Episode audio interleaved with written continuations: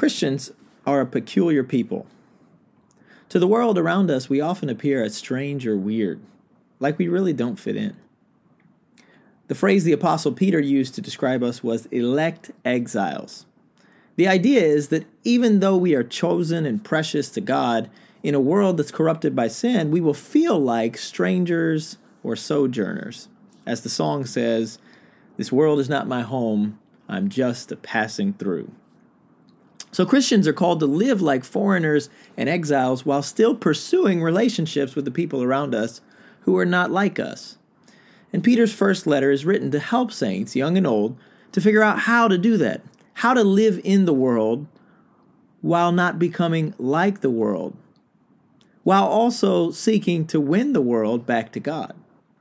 The following episode is one of nine where we dove into this letter with fellow saints and seekers here in Brooklyn to try and figure out how do we share the gospel with our neighbors around us when the gospel feels like it's mostly unwelcome. Hope you benefit from listening. Peace and love, everybody.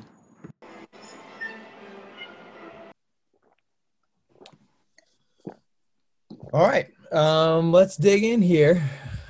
Uh, First Peter chapter two, verse eleven, beginning, and uh, let's start into the word. The text says, "Beloved, I urge you, as sojourners and exiles, to abstain from the passions of the flesh, which wage war against your soul. Keep your conduct among the Gentiles honorable." so that when they speak against you as evildoers, they may see your good deeds and glorify God on the day of visitation. And be subject, for the Lord's sake, to every human institution, whether it be to the emperor as supreme or to governors um, as sent by him to punish those who do evil and to praise those who do good. For this is the will of God, that by doing good, you should put to silence the ignorance of foolish people.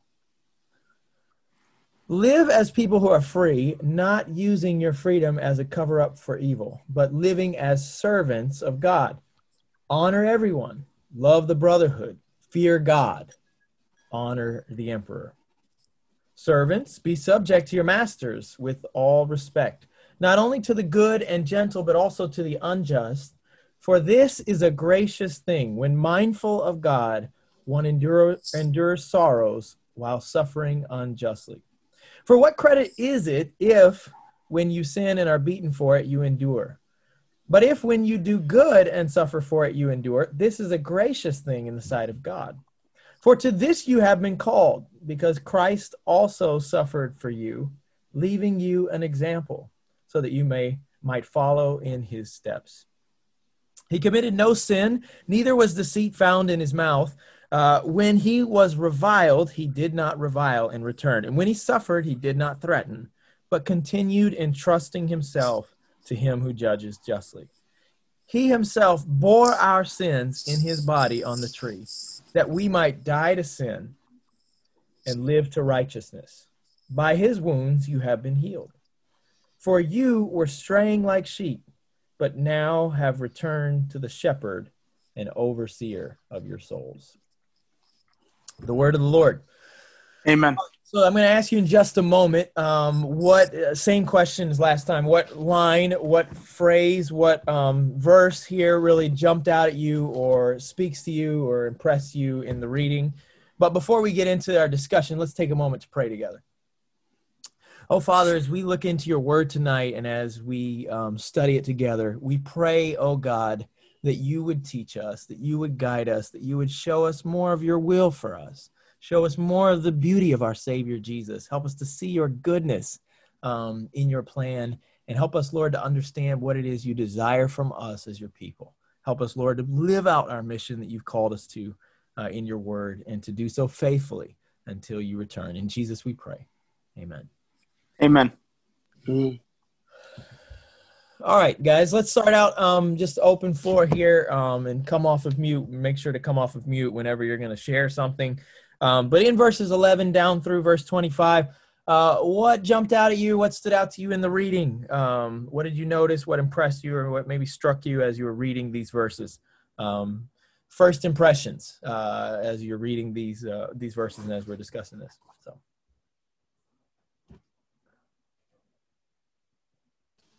I like verse 20, where it talks about if you do good and suffer for it, you endure. This is a gracious thing in the sight of God. Where you're not complaining, you're not groaning, you're not mumbling, you're suffering and you're enduring it without complaining. And God will Yeah. certainly honor that. Amen. Amen. Good. Good. Thanks for sharing, Mark. All right. Anybody else? What what uh what stood out to you in the reading here, verses eleven down through verse twenty five?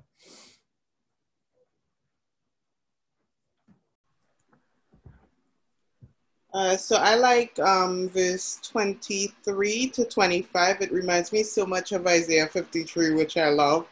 Um, just the, you know, the same kind of, I guess it's written in the same way, like, you know, he suffered for us. And um, I just like it. Yeah, I think that's an intentional connection there that Peter's making with Isaiah 53. Very good. Very good. Good connection.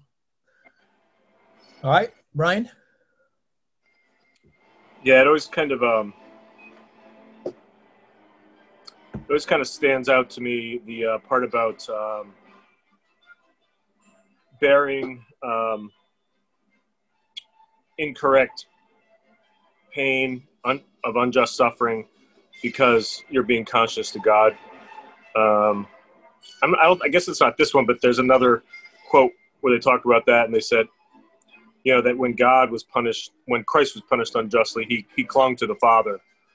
Um, I think, I don't know if it's this one, but um, I like that idea because it's um, it can help when you're not sure if you should. Uh, um, uh, say you're at work, you're not sure about a situation, and you feel like maybe you're being not necessarily punished, but you're somehow being uh, maybe uh, revoked or kind of put aside, and and you're not sure to say something. And rather than say something and like offend your boss, who's your superior, um, you can decide to, you know, take the talk or whatever it is, and uh, if it is unjust, then you're suffering because you're thinking of in God's way. You want to you want to respect your boss. Okay. Good. Anybody else want to share what it, what stood out to you in the reading today in verses uh, 11 down through verse 25? I already told everybody right here. Hey everybody. Yeah, it was- Oh, wasn't- Oh, it is Denise. Very good. Good to have you. I got 10 minutes. Uh, great, great. um, I, I guess uh, from the reading in uh, verse 13, um, that's what stood out to me. Verse 13 and verse 15, it there says, um, be subject to every human institution. And it gives the reason it's for God's sake. You know, to take us out of the picture, this is because of God. Um, and God is going to use it, as in verse 15, to silence the ignorance of foolish people uh, by doing this good. So, a part of our Christian walk uh, is to show God, you know, to people because, you know, for His sake. So, this is what God is asking us to do to be subject to uh, these uh, human institution. And He mentions like the King is supreme. So, I guess it puts me in mind of like Daniel um, in I think Daniel chapter one or chapter two, where you know he subjected himself to the Babylonian Empire, but not so much to um, to be corrupted by them when he uh, tried to not eat their food. Um, but he, you know, served the king um, very honorably. Um, all three kings, I think, uh, throughout that whole uh, chapter, and uh, we saw it with like the Medes and the Persians, like they really honored him. Um, Darius really honored him and called him friend. So, um, just just my thought on that. Yeah, very good. Good connection there with the book of Daniel, too. Uh, that's helpful. Helpful to think about in light of the teachings here today.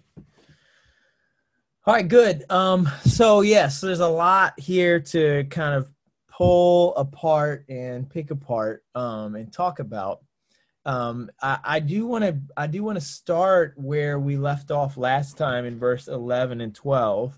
Um, remember in verse 11 and 12 1 he reminds us that we are sojourners and exiles um, and we've been talking a lot about this throughout the study that we are exiles in this world we should not feel at home in this world that we are strangers we're sojourners um, we're foreigners we're aliens um, and uh, and that is our identity as christians in a world that's ruled by the evil one um, and then he says that you're to abstain from the passions of the flesh which wage war against your soul, and to keep your conduct among the Gentiles honorable. Uh, and what's the reason? Notice the reason why he says you need to be fighting against the passions of the flesh and you need to keep your conduct honorable among the Gentiles. Um, why? Well, so that when people speak against you as evildoers, they'll see your good deeds and glorify God on the day of visitation. So notice here the the the main aim, the mission of our life is to live in such a way that our good deeds lead other people who may be actually the ones hating us or reviling us or inflicting suffering upon us or speaking against us that somehow by our conduct they will eventually come to glorify God. That's the goal uh, that we're after as the people of God. And so in this particular section, um, he begins to talk about that more specifically um, by saying that I, uh, the way that mission is going to be fulfilled, the way that we're going to live out our um, our mission in Christ to to lead others to glorify God, the way we're going to fulfill that, the way we're going to keep our conduct honorable and fight against the fleshly desires and and do good deeds is through being subject. Being subject. So I want to ask this question as we get going here because I think this is important. What is the meaning of this word to be subject? Um, and what are some different areas uh, just from the reading today that Peter makes clear that we need to we need to work on subjection? What do you see in the reading? What are some of the different ways in which we need to be subject? So first, uh, what does it mean to be subject? And and then we'll talk about what are some of the different areas here where Peter says we need to be in subjection. Anybody want to take take a stab at defining that word for us? Go ahead, Daniel. Uh, subject. Um, to be in um, you're under their authority. You're ob- kind of obligatory uh, you're obligated to do what they what they ask of you or what they expect of you okay good uh, it's a pretty good definition um, but there's probably some different ways to say to define uh, subjection or being subject so anybody else want to add to that definition or, or define it a little bit different way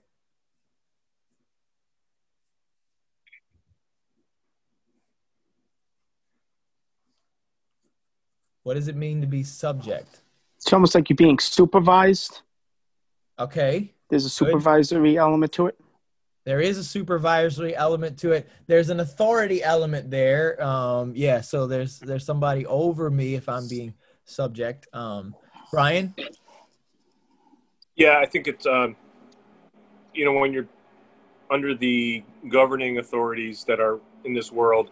Um, you know, obviously, if we're told something, um, you know, to do it like Daniel, but also the laws that the um, our governing authorities have laid out, basically uh, follow them. And I think it would be implied unless they go directly against God, but to you know to be following them, not to be uh, lawbreakers, not to be rebelling uh, for no reason, and and uh, I think also to talk with respect uh, the rulers, um, like I think was it Nehemiah, you know, when we could have, um, you know, we could be disrespectful, um, but choosing not to be and uh, and maybe being critical, but with respect.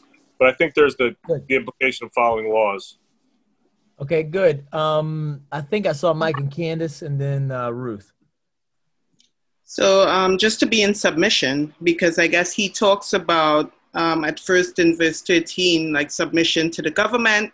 Mm-hmm. And then he says in verse 18, you know, he talks about submission to masters. And then even when he goes on in chapter three after this, he starts talking about submission um, of wives to husbands. So I guess you know the idea of subject is somebody, like you said, somebody has authority over you, and you are in submission. You're honoring them as being kind of, you know, leading you, guiding you, um, and you are choosing to follow their guidance. Okay, good, Ruth.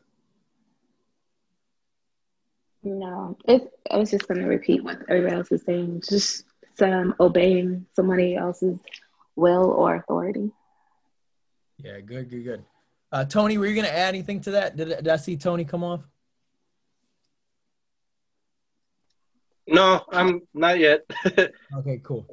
Um, all right, so yeah, so you guys did a pretty good job of explaining the idea behind the term. Um, so you can't always know what a word means by just looking at the roots of the word. Um, but this one, I think, does a pretty good job of giving you the sense. If you just look at the root of the word um, to be subject, the, the word comes from two Greek words, upo, tasso.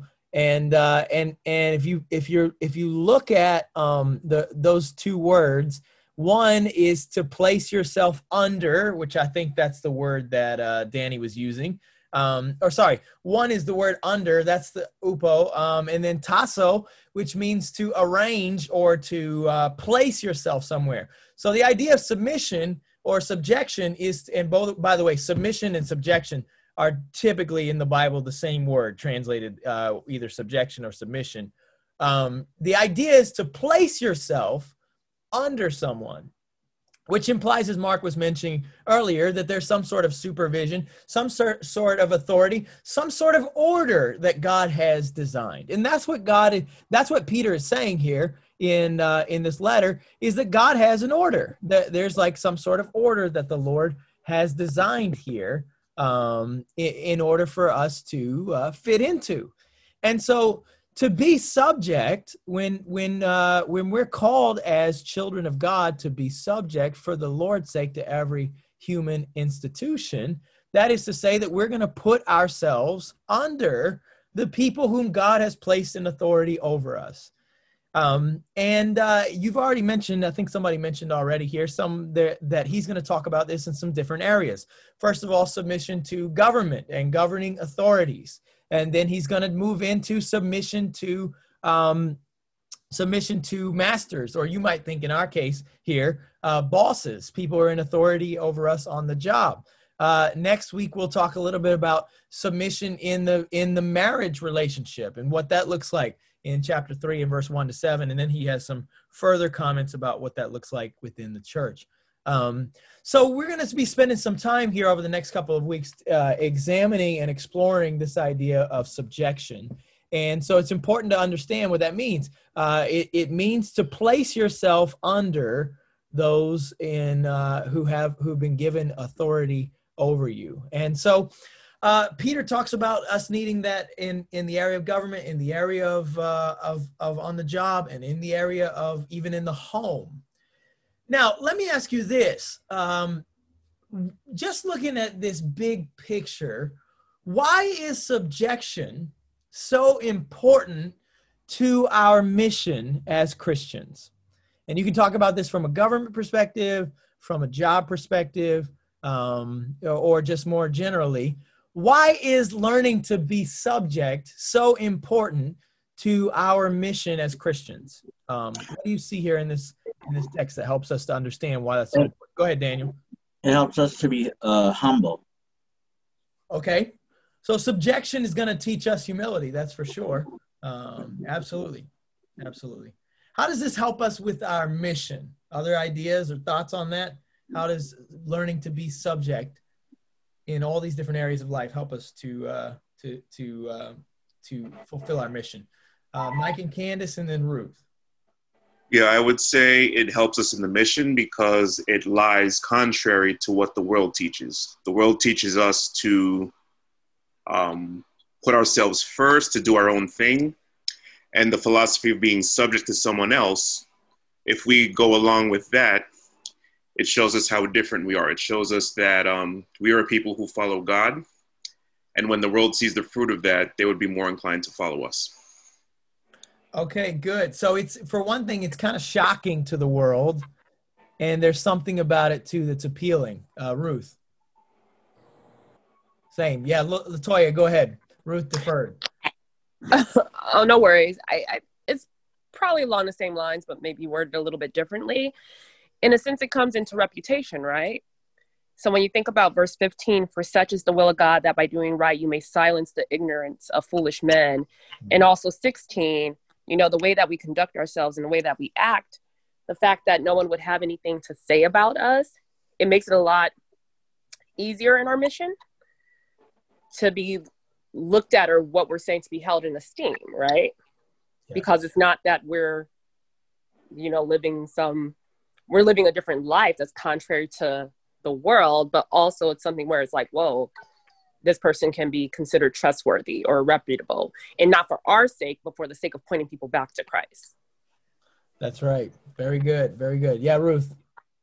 Yeah, I mean, to me, here, these are situations obviously in the world that we live in, it's completely difficult to do. So for the world to look at us being sub- submitted submitted under authority or any type of authority, even in marriage, um, it looks peculiar. It looks odd. Um, and so people are going to be suspicious about why we are doing this, and which eventually points to that. Yep. Gives you a lot of uh, opportunities to uh, speak. Brian, did you have something? Yeah, um, I think along the lines of Latoya, but a, a little more into our time, especially. Um, you know, live such good lives among the pagans in verse 12 that though they accuse you of doing wrong, they may see your good deeds and glorify God. This helps our work because if we're submitting to the authorities, even when we're unsure, you know, we're staying out of, for lack of a better word, like trouble or legal trouble, or, you know, they can't accuse us um, of anything that would take away from our effectiveness as spreading the gospel. So if they were to say, hey, look at this guy over here, like, you know, I know he stole from this store. Like he, you know, he took it and the guy didn't charge him and he just left anyway and he was mad and he took off with like two loaves of bread you know? That would hamper our that would get in the way of us spreading the gospel because then they'd say oh yeah he says he's a christian he's spreading the gospel and and look look what he's doing you know or he's not he's not you know the police arrested him and he's running away. Um, so it helps like latoya said our reputation because we see especially in today's world like everybody investigates your past your present if you do one thing wrong, you know, that it's very easy for, I'm not saying it's right, but they will, they could very well take you out of the, you know, picture if you're trying to um, have a good reputation to spread the word, which is our mission. Yeah, good, good, good, good. Tony. Yeah, I just wanted to say also, in in addition to that reputation and, and God using it as, as somewhat of a, a ministry uh, to those who are around. Um, I, I, was reading something in verse 21, and I don't know, maybe this makes a connection. Um, but in verse 21 says, For to this you have been called, because Christ also suffered for you, leaving you an example so that you might follow in his steps. And I think that kind of ties in that this is part of our suffering, um, sharing in Christ's suffering, as, as we uh, spoke about in Romans in Romans chapter 8, being, you know, that we share in Christ's suffering, then we'll also become co heirs with him. So, it, again, it's part of that, that grooming process um, that God is doing with us. He's prepping us, you know, for, for that inheritance. And, and I think this is part of that uh, whole thing because sometimes it's not easy to subject ourselves to human institution, human authority, and stuff like. That. Oftentimes, it's not. Um, but Christ set the example for us, you know, and that's that's part of the suffering that we need to endure if we are to become heirs, co-heirs with Him. Yeah, good. Uh, yeah, I think we're onto something there. Uh, close connection here between what we're called to do and what our Savior has done. That's for sure. That's for sure. Um, so when I think about about two things. Um, one, it reminds me of when I was young uh, me and my brother used to wrestle a lot and fight. And one of the things that we would say to each other is, I'm going to put you into submission.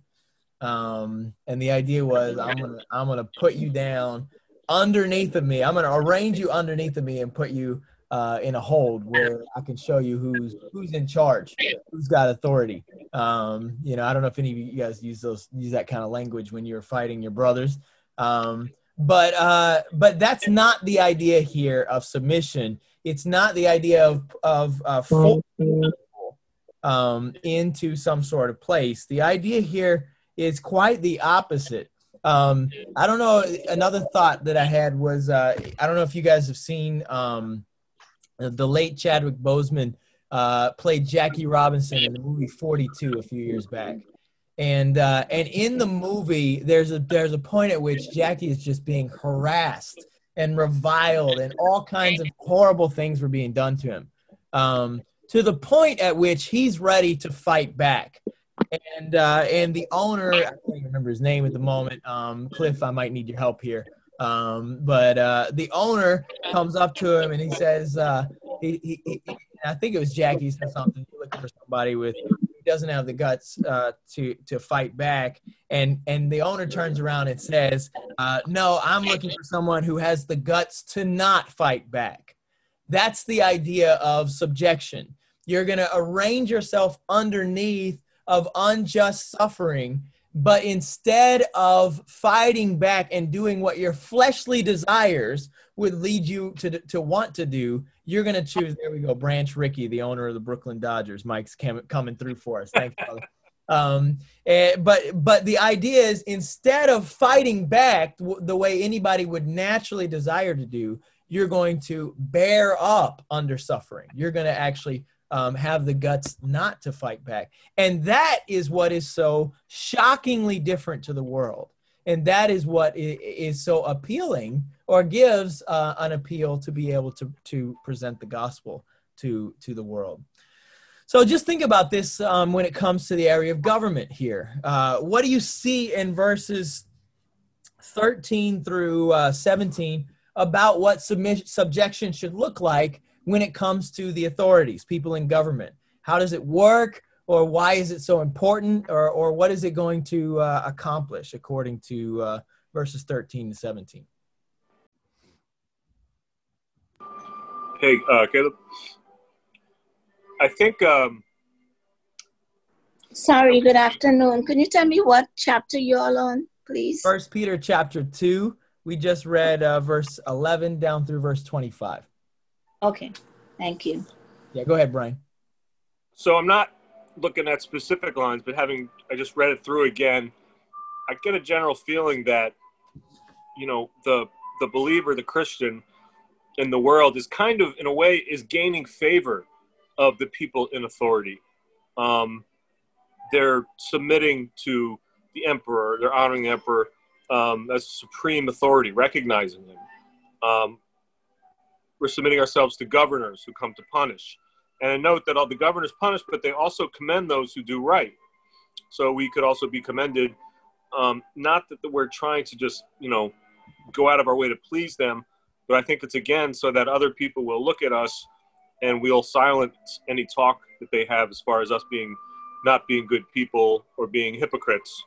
Um, but I get this feeling of kind of like through this, not by through this we are kind of um, you know not befriending but we're kind of in good uh, kind of in the rulers will see us as kind of people on their side in a way. Like we do pray for them you know like we're we're on their side in some sense unless it's somehow very ungodly or ungodly i should say.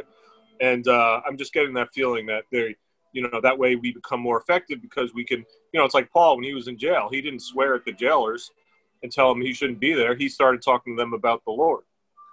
Yeah. But isn't that kind of weird though? I mean, if if Peter's spending a whole letter saying here that we are exiles and strangers and foreigners, um, and that we're set we've been set free, like we're we're submitting to God, then why why why on earth are we under the authority of all these governmental leaders, particularly when a lot of them are evil and they're they and of themselves are not always submissive to God. Um, so doesn't that seem kind of strange? If you're alien stranger, why you have to uh, why do you have to live in this order underneath of all these uh, authorities? Um, Can I make a little comment, Caleb, on yeah, that what you said? Um, I see that they are also Christ's blood shed for them, died for them, you know, for the whole world. And God wants all men to be saved. You know, pertaining to what you were saying. So that that is my, you know, thought that um, with all these authorities we had to submit to, is that they would come to Christ, that we do what God have us to do, and God will do what He has to do with them because Jesus died for them as well. You know, His blood shed for for the whole human race, that they would be saved. Okay, good. So somehow this command to be subject is supposed to allow us an opportunity to fulfill our mission to bring others to uh, to Christ. Um, Ruth, uh, go ahead.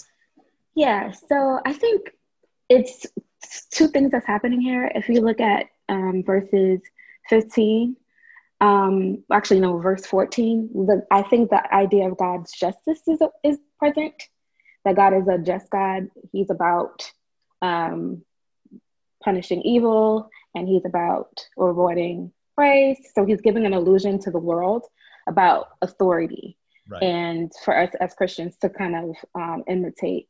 But it's also in this thing that we're doing, even when it's done unjustly, like Christ.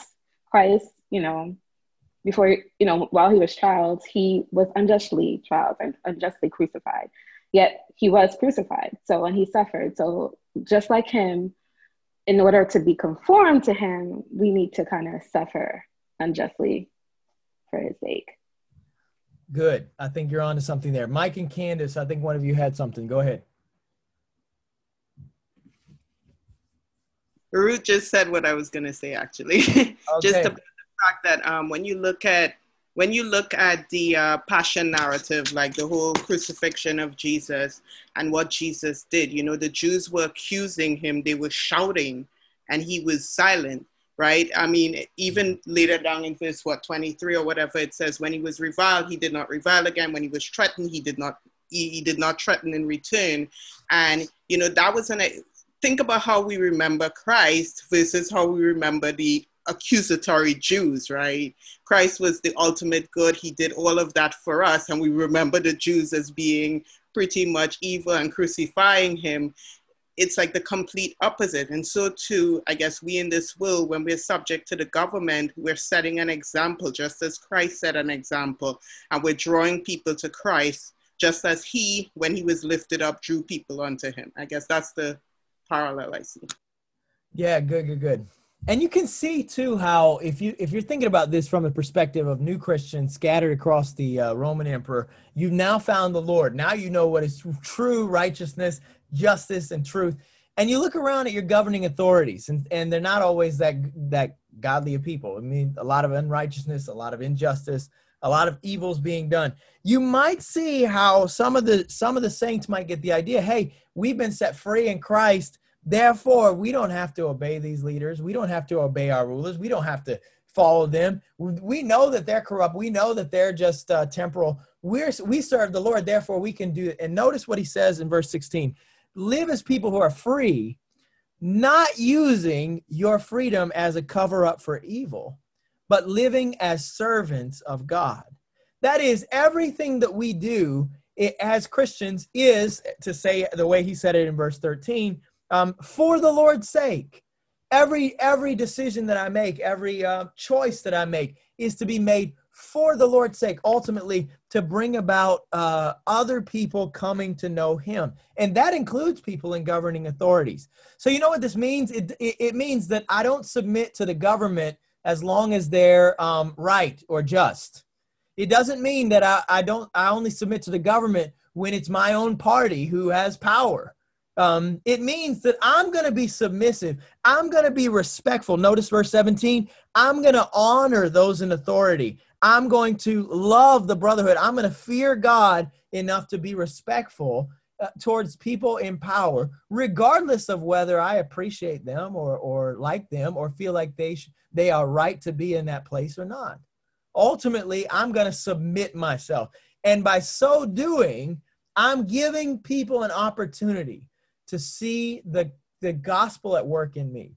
Notice what Paul's saying here is that the gospel is not just something we preach with our words, it's something we live in our bodies or with our lives. That is, it's not just a message that we share, but also a message that we live and demonstrate. by the way that we walk. Um, and that's going to affect every aspect of our life here.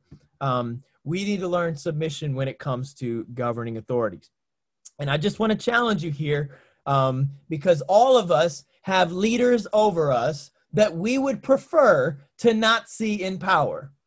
All of us have people in authority over us who we would prefer were not in power over us. And that is not an excuse for me to disobey this text. That is not an excuse for me to disregard the teaching that God has given. God has given me a mission. And if I care about evangelism and if I care about people coming to glorify God, then I'm going to be subject to those who are in authority over me. That means I'm not going to be disrespectful. I'm not going to be slanderous. I'm not going to be dishonorable in the way that I treat those in authority. As much as I'm able to, I'm going to obey the government. As long as long as they're not leading me for, to disobey the Lord, I'm going to obey. I'm going to obey them because God has put them in authority and has put them in that place. So, submission in the government it doesn't get any easier from there. Let's talk a little bit about submission um, on the job or submission for servants with masters. What do you see in verses 18 to uh, to 20? What do we learn from this text about what subjection looks like, or um, what's hard about it, or or or why it's so important to be subject on the job? What do you guys see in verses 18 to 20? It says to be subject to things that may be unjust. All right, good. So, subject even when they may be unjust. Um, so, not just when your boss is everything you want him to be, not just when your boss is telling you happy Thanksgiving and giving you a free turkey, but uh, also when your boss is a jerk and when your boss is uh, asking you to do more than he rightly should or she rightly should. Um, even when your boss is unreasonable. Good. What else do you guys see in verses 18 to 20 that helps us with subje- subjection? Hey, Caleb, just um, because uh, you, you, jumped a little from the, the governor, I just wanted to say, uh, I I think uh, open, honest criticism within with respect is included in the um, respect and submission. It's not saying you'll disobey or disrespect the people in power, but you can criticize uh, what they might be doing, especially when you're like talking about voting or um, yeah i mean i would argue that the gospel is inherently critical of every person so uh, absolutely when paul spoke to people in authority who were living in ungodly ways he taught them he called them to repentance and that okay. ought to be our focus too but it's not and i'll just clear i'll just clarify here brian it's not yeah. a careless criticism right. of everything that's happening. Right. Every action that we take as it relates to the government and society is with respect to our mission as right. elect exiles to lead people to glorify God. So if I'm right. going to criticize, I'm not just criticizing because I don't like something that's being done. Right. If I'm going to criticize, it's because I'm calling people to righteousness and to repentance and to God's way so that they might be saved and they might come to glorify God. Thanks right. for pointing that out. I think that's exactly right. And uh, and and we got to be we got to be you know this is the hard part about subjection is it's not going to always look exactly the same in every circumstance. And, and I think we can I think we can even if we're going to make a criticism we can search the scriptures to see if if our criticism could possibly be also be uh, defended or justified through scripture. That's right. Absolutely. That's a wise. Hi, Hi, Caleb. As you talking about that, I reflect on John the Baptist when he um, stood and tell this man in authority that he can have his brother's wife. That's right. And you know, John the Baptist lost his head for for um, showing that righteousness, you know, to doing right to those in authority.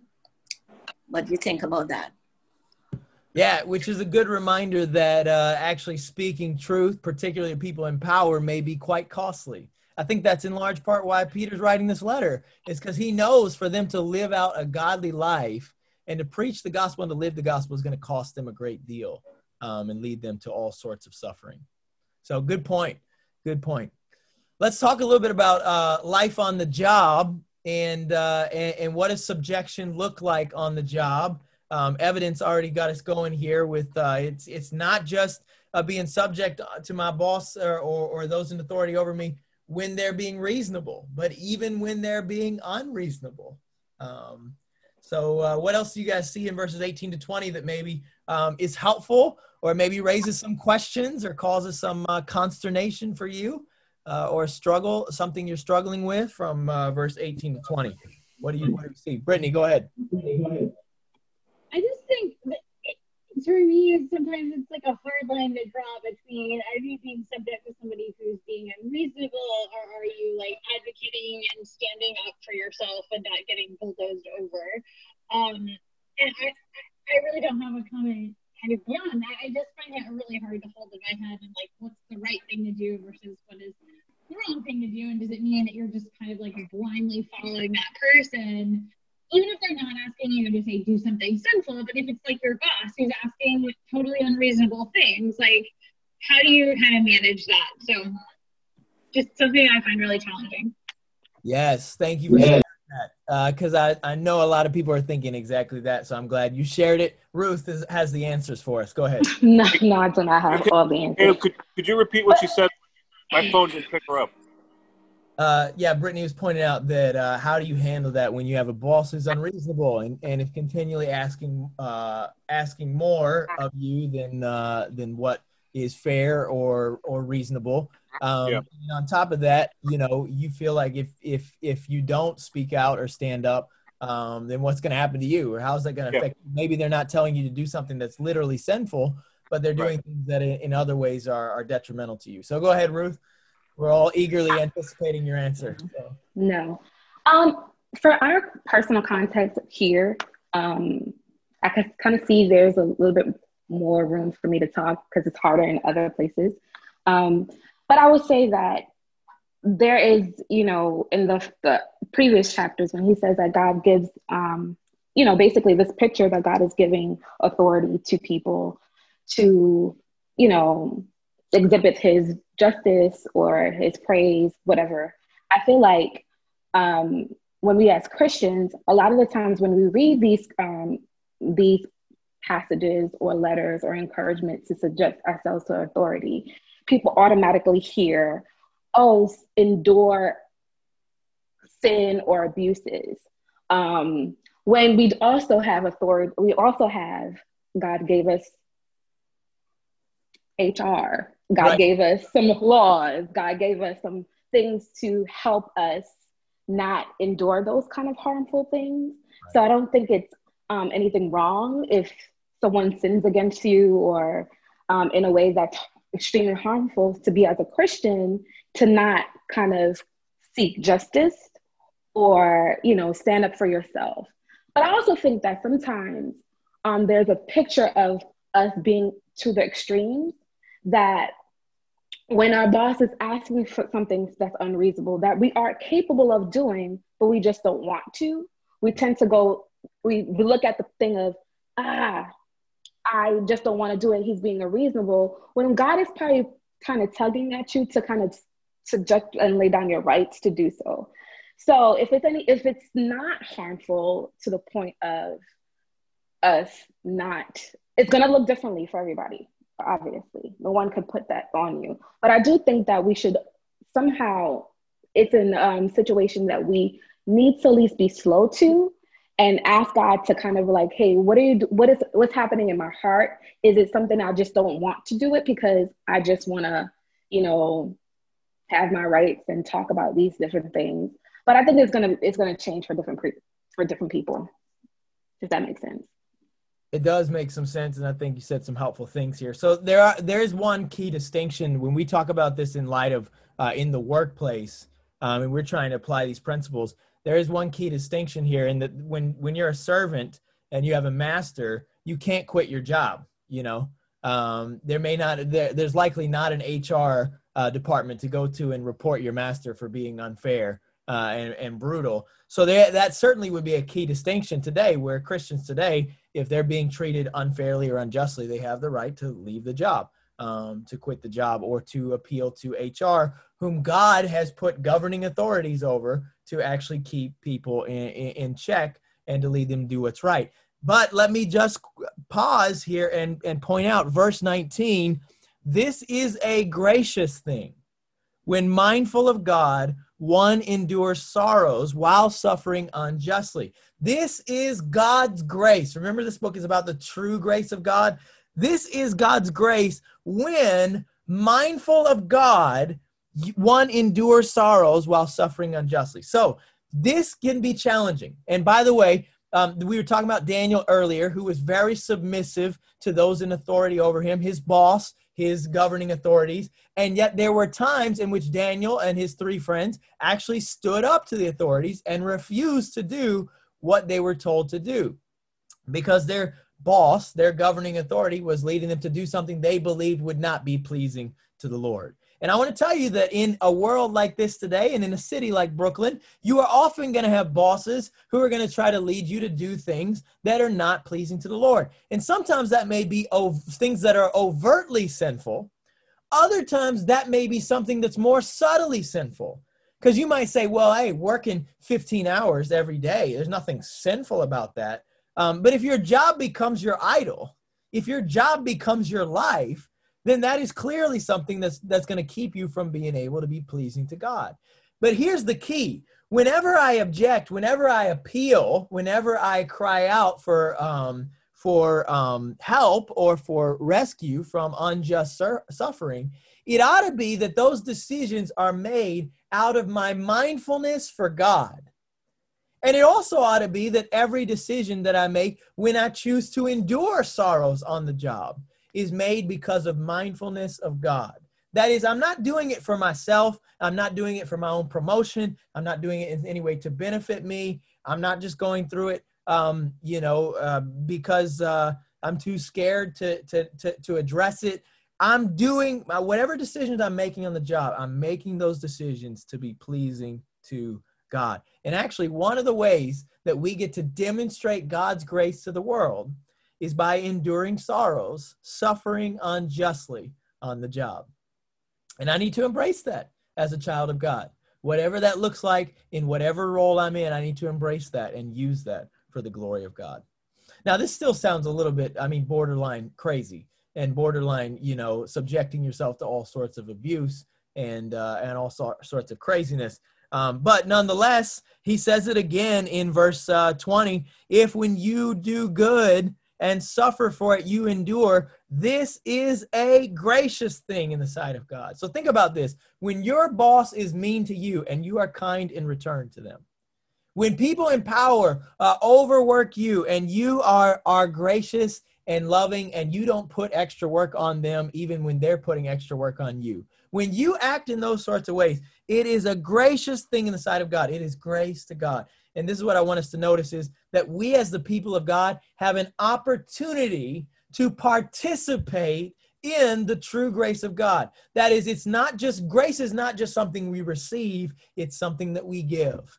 And that that that that is true in our relationship towards the government. We give grace to the government that often governing authorities do not deserve.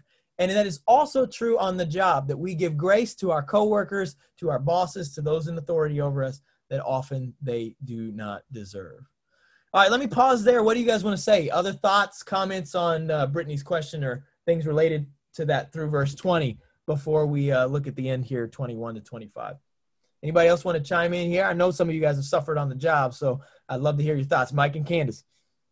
So verse 20 reminds me of Luke 6, 32 to 36 that can that says like, you know, the whole passage says, but if you love those who love you, what credit do you have for even sinners right. do the And if you do good, like what profit do you have because sinners do the same? And it ends in verse 30, uh, I think 35.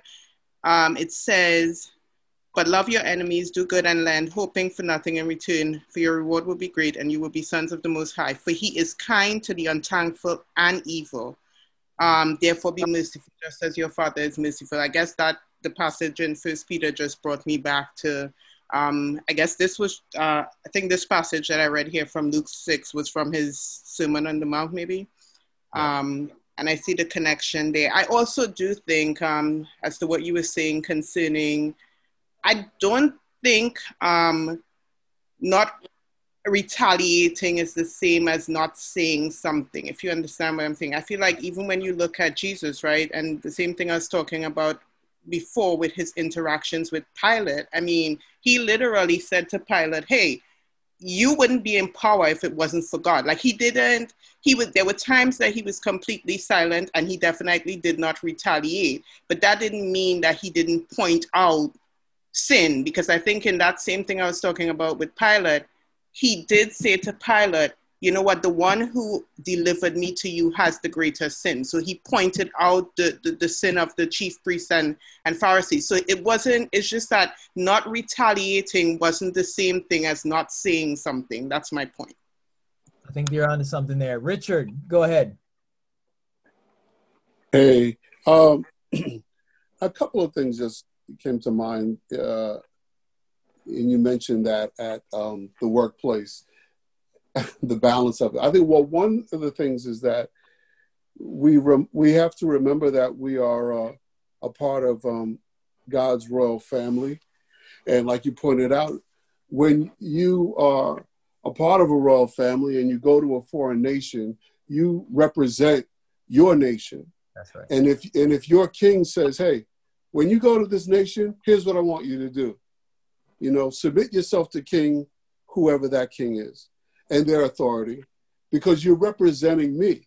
Right. And so as you go there and conduct yourself, it's what you were saying earlier, as you uh, go around in a respectful and a submissive and you conduct yourself a certain way, you're doing that for your king, really. You know, you're, you're respecting their authority because your king said, I want you to do this.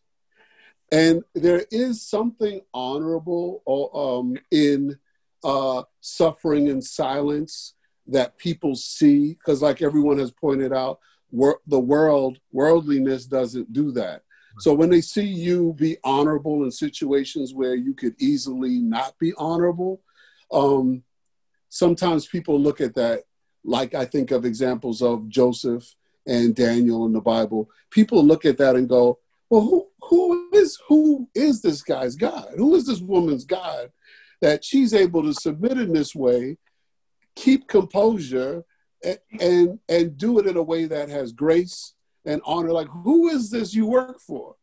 I, am interested to know because you you do things in a different way, and I think the, that beauty of that uh, is that it does point people to God and to Christ. And lastly, uh, but I do think that Ruth had some good wisdom in terms of today's workplace. You have to use wisdom and discernment. But lastly, I've learned you have to you leave room for God to fight your battles and to leave revenge vengeance is his. And I've worked in workplaces where things have been unjust and not good. And I prayed about it and I prayed about it and I prayed about it and stayed in faith. And then I've seen days when it was clear to me that God made a move in that place that I'd been praying about. And I think that there's a there's some there's a justice, as Ruth also will say, God has a justice way if you can stay in faith and let him let his power take authority. So um, that's what I was my thoughts were. Amen. So true. Amen. Amen. So true. Tony, were you going to say something? Yeah, I've been trying to think about this. I'm just thinking a lot. Um, you know, again, in, in 20, verse 21, it says, To this you have been called. Um, you know, and it's it's a fine line between that. You know, I, I was just thinking about in the past, well, uh, before we had moved back to Brooklyn, um, I was in a job where I was in a pretty bad spot where I was being subjected to a lot of stuff. Um, you know that was really unfair you know and, and kind of there was one guy he was he was pretty bad and he was like he would sabotage my work and he would go around he would insult me in front of people all the time. Um and he would do stuff like sabotage my tools or whatever he can do to make me have a really hard time at work. And i complained to hr i complained to you know management and stuff like that but they were just taking his side and the, the only thing that happened was i got the short end of the stick where i got less than desirable tasks to do during the day while he got to do you know continue in his spot Um, and I remember these scriptures uh, being part of my, you know, my focus during that time. And it wasn't a short time either. It was about two or three years of this. Um, and so I just, you know, I determined to submit myself to them um, as long as I was there, you know, and determined to do good. Even when this guy like frustrated me, like I would still go fix things for him quietly. He would break my things purposely and, and, and tell the whole world over the radio, like, yeah, Tony did this or Tony did that, you know. Um, and the end result, like, you know, as far as the ministry goes, it didn't really do anything for the ministry. Um, nobody, everybody kind of just looked at me that were friends of mine that said, oh, you're nuts for putting up with this or whatever. I didn't really have a choice because I had a wife and children to, to provide for. Um, but looking back now, it taught me a lot of patience, and God used a lot of that to mold me. Um, and I think that's where verse 21 and follows comes into play, where this is part of God molding us into the image of Christ. I think you're on to something. So uh, we've, we've been kind of jumping around on this. I'd like for us to move, kind of turn that direction if we can, verses 21 and 20 to 25. Could I, I have a comment? I know you got a couple of things to add here, but before we go there, I just wanted to kind of turn the direction here. I want us to think about what does the gospel have to say and what does the gospel teach us that can help us to live this kind of life because I, I, it's obvious what being what we're being called to do here is extremely difficult um extremely challenging and, and, a good bit of suffering involved in it. So what do what does the gospel give us or what does the example of Jesus offer us that can help us to live this out? Go ahead, Sister James, go ahead. Yeah, I just want to comment on what the guy was just talking about his job and the persecution that he was receiving. Um, we we all go through that. I go through those things too when I was working at retire. But um, what we tend to do, as he said, he went to complain to the boss. Right. But they wouldn't do anything because you're going to unrighteous people. Remember, God said in his word that the world take care of theirs, but they don't really, the world hate the Christians. You know, so our complaint, when things are happening, we our complaint is to God. We need to go to God and talk to God about the situation. And sometimes God wants us to thank Him you know, in the situation. And I see I do that at times when when because he said in everything to give God thanks, whether it be good or whether it be evil. And therefore we will suffer some evil as well. God tells us that in his word. Evil going to come to us as well. But how do we respond, you know, to that? God said respond, give thanks. He said, give thanks. Thank God right there. You need to thank God. When something is going on against you and it's evil, you just start to thank God there. Just start to thank Him. And I see God work. I see He work and deal with the situation when you start to thank Him. So He said, thank Him when, when evil come, thank Him when good come, you know, and He's going to work it out. He's going, like, like He said, He's going to fight your battles. That's when we take God position. He will fight our battles. Yeah, good. Thank you. Thank you. So how, how does Jesus' example here um, help us with this? And how does Jesus' example um, show us the way? How does he help us to uh, live this out in our calling and fulfill our mission? Go ahead, Brian. Um, well, that's Isaiah that's quoted in verse 22, right? It is. Okay. So in all this, because I was also in an experience over years of um, before I came to this church, but I was pretty reading a lot on my own, uh, the Bible and these specific passages. Um, I'm not going to really go into that, but the idea is that um, if we're in the situation, you know, we can we can even read the gospel and think, how can we um, uh, either um, you know make the complaint or retaliate? And um, I think that's has there's definitely proper place for that, and I even did that. However, the example of Jesus taking it and not um, going to God or someone and complaining about these people um, leaves him with the quote, which is, He committed no sin and no deceit was found in his mouth. Partially, that I, I think is when you get into that situation where someone's being really unrighteous to you and you try to take try to use the world's like someone said, the world's arguments against people in the world. Because you know you're going to say, "Hey, that's not fair," because the law says you have to treat me this way. You're talking about the world and the world, and someone can be unrighteous. They are unrighteous. You can, in that complaining, in that reporting, you can say something wrong accidentally, or maybe you're just too out of control, um, which I think might be like you might commit sin or you might have some deceit in your mouth. But if you know you're doing just like Christ did, it can give you a comfort. You can take that pain that they're giving you and you can say, you know, instead of going in there yelling and being angry, which is also something that anger, you know, it's hurtful. You can get a release by thinking, you know what, I know that Christ didn't do this. He just accepted it. He gave it to God, like uh, she just said before me, and God takes care of the situation that's put in my lap. You know, He will clear it out. And it gives you a comfort to be able to do that, to act just like Jesus because He was the example. So you don't have to feel like, oh, is this a mistake? Am I being way too much of a pushover? Yeah, I think that's true, and that's very helpful. This is what you shared. There's more, though. What else do you guys see in verses uh, 21 to 25? How does Jesus' example help us to live out our calling of suffering and submission, even in the face of unjust governors and authorities, and even in the face of unjust bosses or masters on the job? What do you guys see in 21 to 25? At the conclusion of verse 25, it says, For you were straying like sheep, but have now returned to the shepherd. So we've come back to Christ by completely trusting in Him and not having to feel as if we're fighting our own battles. That's good. I think we're on to something. How did we come back to Christ according to verses 21 to 25? Maybe this will help us to see a connection here back with verses 11 and 12 where we started. What was it that brought us back to Christ?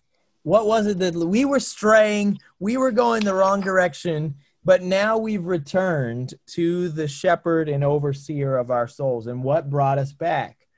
So think about this and think about what Peter is saying here. Um, notice the notice how he begins uh, in verse 21 that Christ also suffered for you and he left you an example so that you might follow in his footsteps. And then he says, you know, Jesus committed no sin. He didn't have any deceit in his mouth. When he was reviled, he didn't revile in return. When he suffered, he didn't threaten. But what did he do? He continued entrusting himself to him who judges justly. Not only did he entrust himself to the one who judges justly, but he himself bore our sins in his body on, his, on the tree that we might die to sin and live to righteousness. For by his wounds you were healed. Now, go back to chapter 2 and verse 11 and 12 again and notice what he says. Um, specifically, verse 12 keep your conduct honorable among the Gentiles, so that when they speak against you as evildoers, they may see your good deeds and glorify God in the day of visitation. Here's what I want you to see you know, Jesus did a lot of good deeds, didn't he?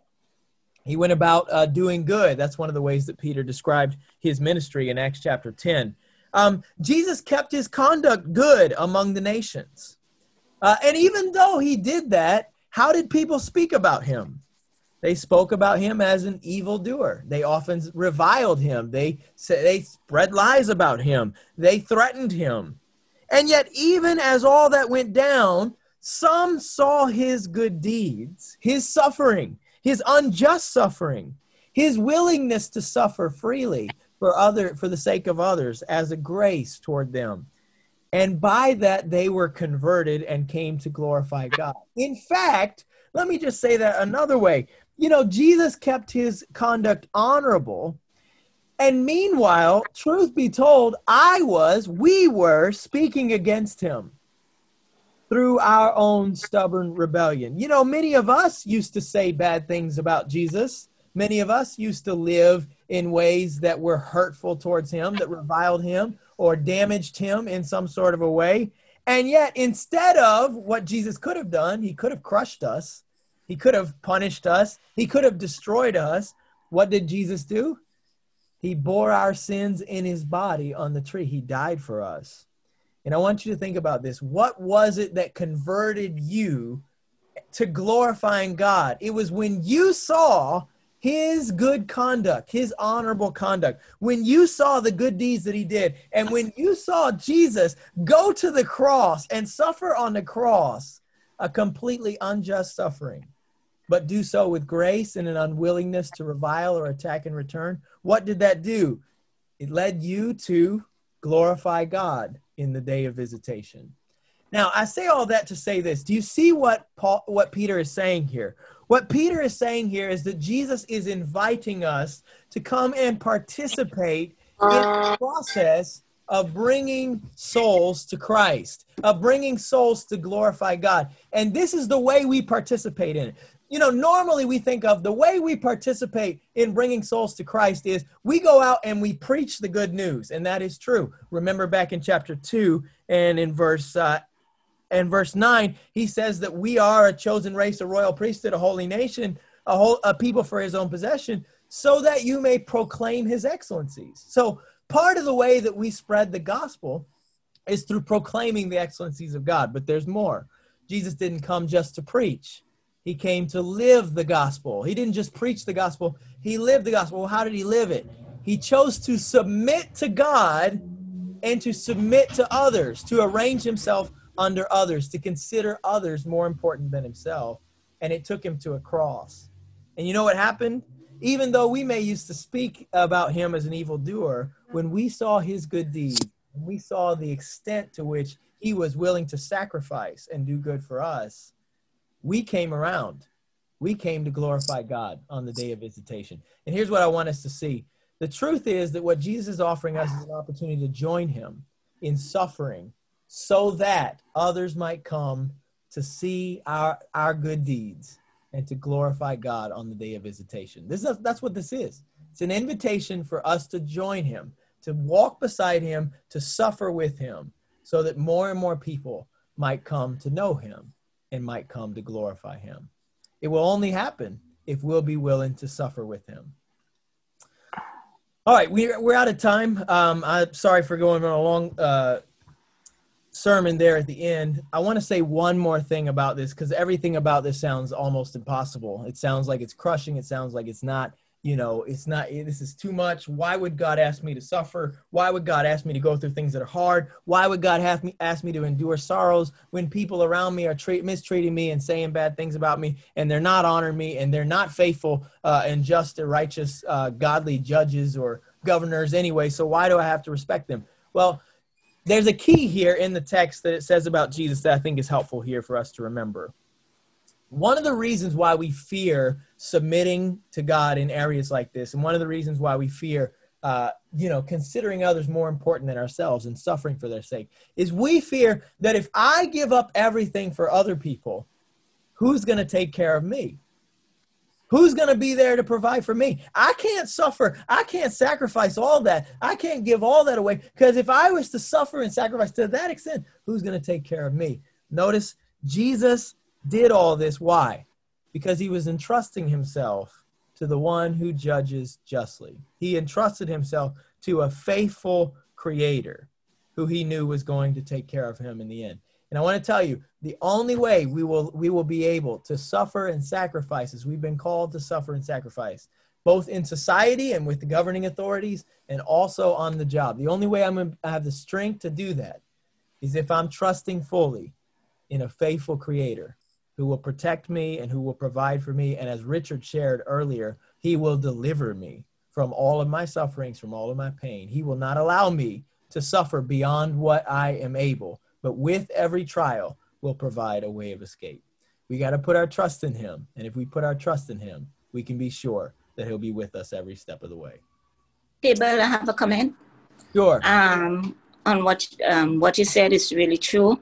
But for me, I look at all this that we have to trust God because this world is a, a temporal world and our life is temporal here and therefore we don't want to go to hell. We sure want to make it to heaven, you know. So we have to hold on to God, you know, that we will make it to eternal life and not hell. So this is why we have to go through all this because the Bible said Jesus suffered for us.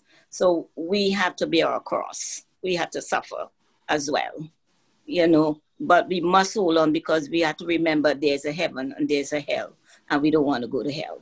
We want to go to heaven. Yep. Amen. Amen. And while this is hard, it'll all be worth it when we get to be reunited with the Lord. That's for sure. God is not doing this to crush us or to destroy us. In, in fact, when I read this, when I read this text, something about this text totally changed my view of suffering. Um, because what it did for me is it helped me to realize I'm not just suffering. It's not just like I'm suffering without a purpose down here. I'm suffering so that others, not just so that I could be saved, but so that others could come to glorify God and experience the same joy of salvation that I too have got to experience, not because of anything that I deserved or anything that I had earned, but because of Jesus' gracious willingness to suffer for my sake. What a beautiful. Amen. So true. Amen.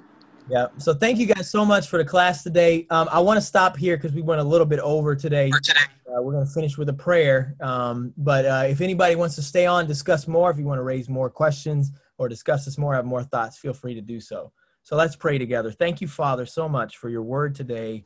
And thank you for the example of Jesus. Lord, you have called us to follow in his footsteps. So help us, oh God, when we're reviled, when people speak against us as evildoers. Lord, please help us to continue to do good deeds, to keep our conduct honorable, to abstain from all fleshly desires which wage war against our soul. And in so doing, Lord, may you use us just as you used Jesus Christ to bring about our salvation and just as his suffering led us to come to glorify you. We pray, O oh God, that our suffering might lead others to come to glorify your name. Help us, O oh God, to be faithful to the mission you called us to. In Jesus we pray. Amen. Amen. Amen. The aim of the Way BK is to share the gospel of Jesus Christ across Brooklyn and beyond. For more information or to contact us, please visit www.thewaybk.com.